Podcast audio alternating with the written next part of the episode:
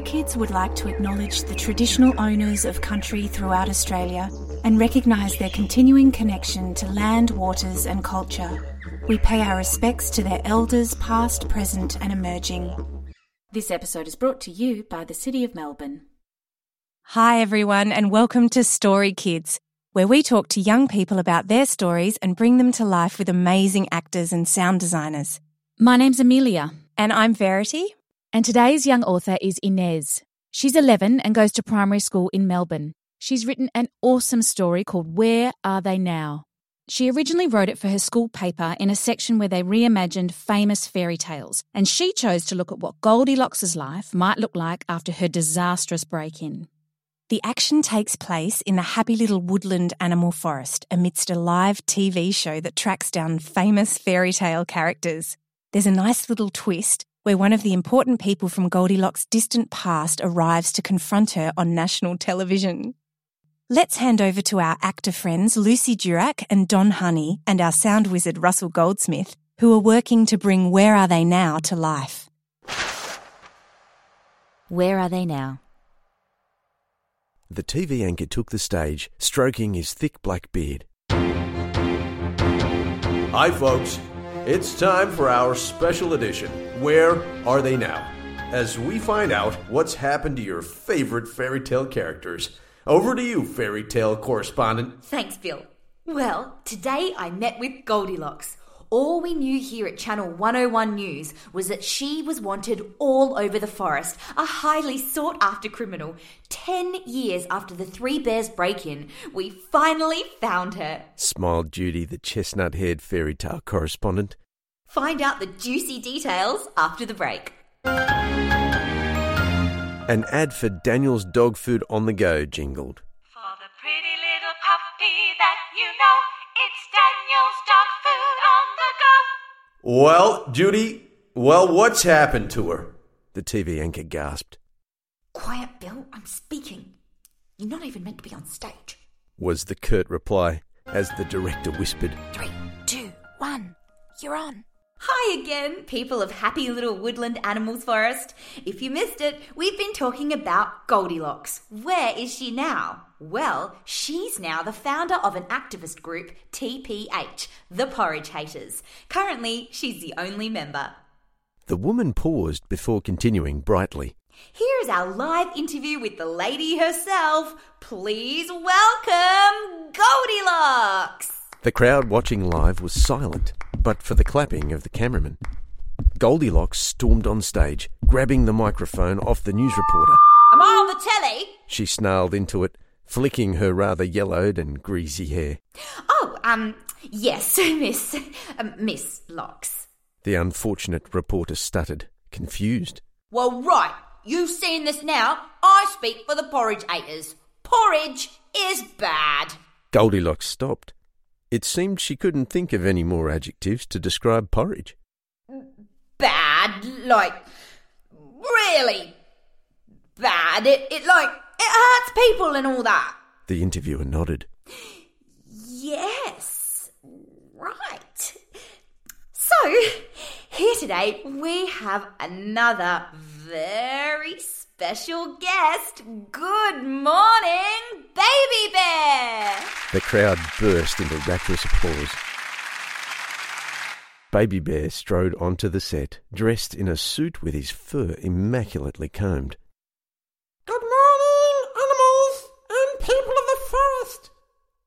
The reporter smiled hugely.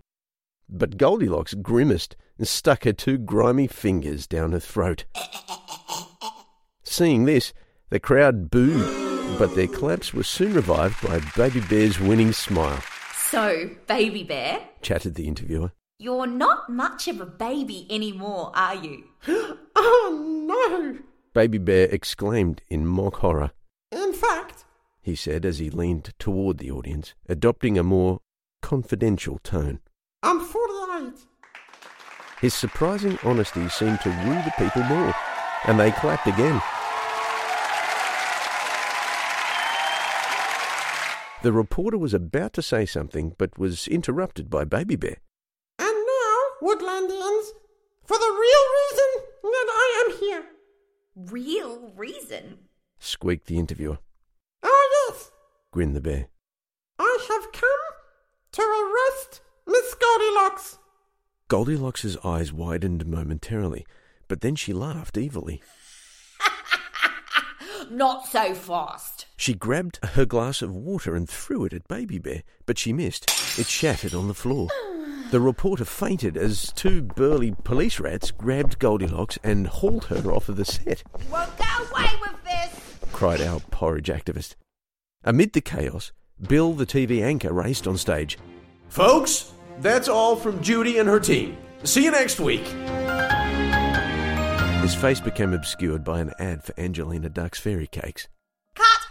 yelled the director.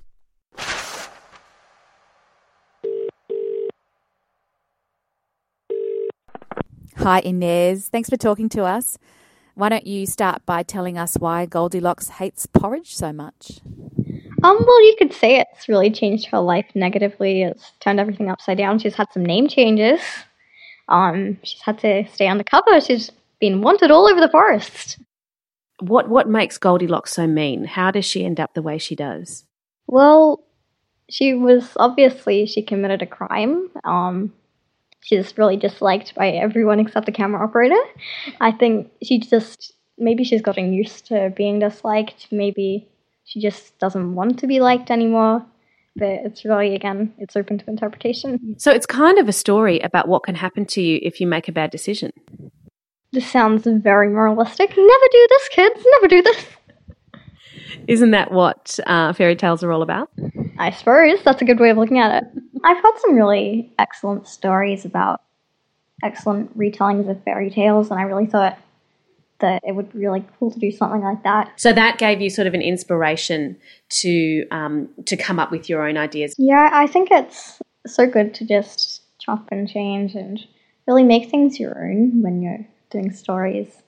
And a lot of people probably call it copying, but it's not really copying because it's so. I've really made it very different, and I'm proud of that. Absolutely. And I think what we could call that is taking inspiration.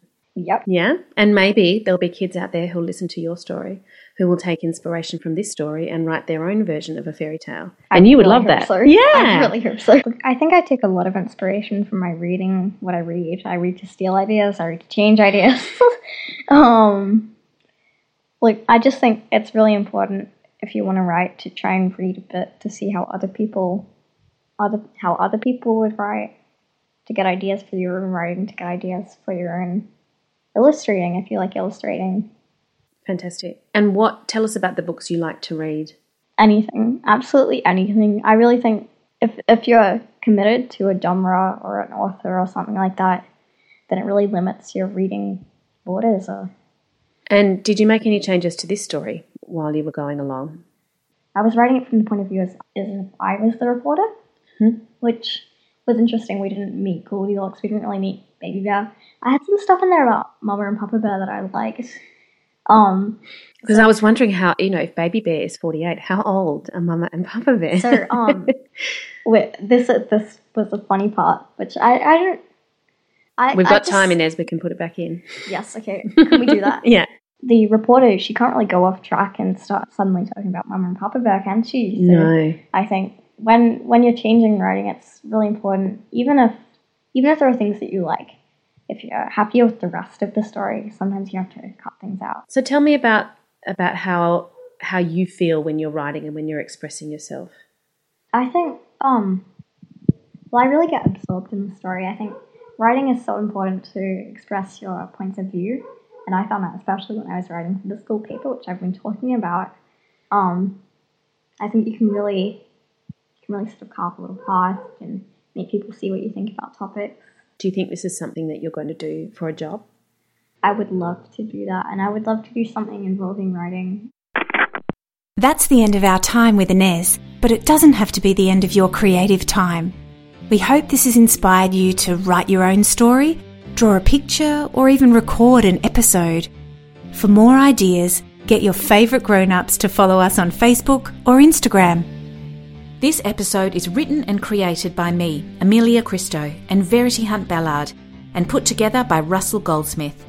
Many thanks to Lucy Durack, Don Honey, and our special guest Inez. This episode was brought to you by the City of Melbourne's COVID 19 Arts Grant. Thanks for listening, and remember, there are so many ways to be a story kid. Story kid.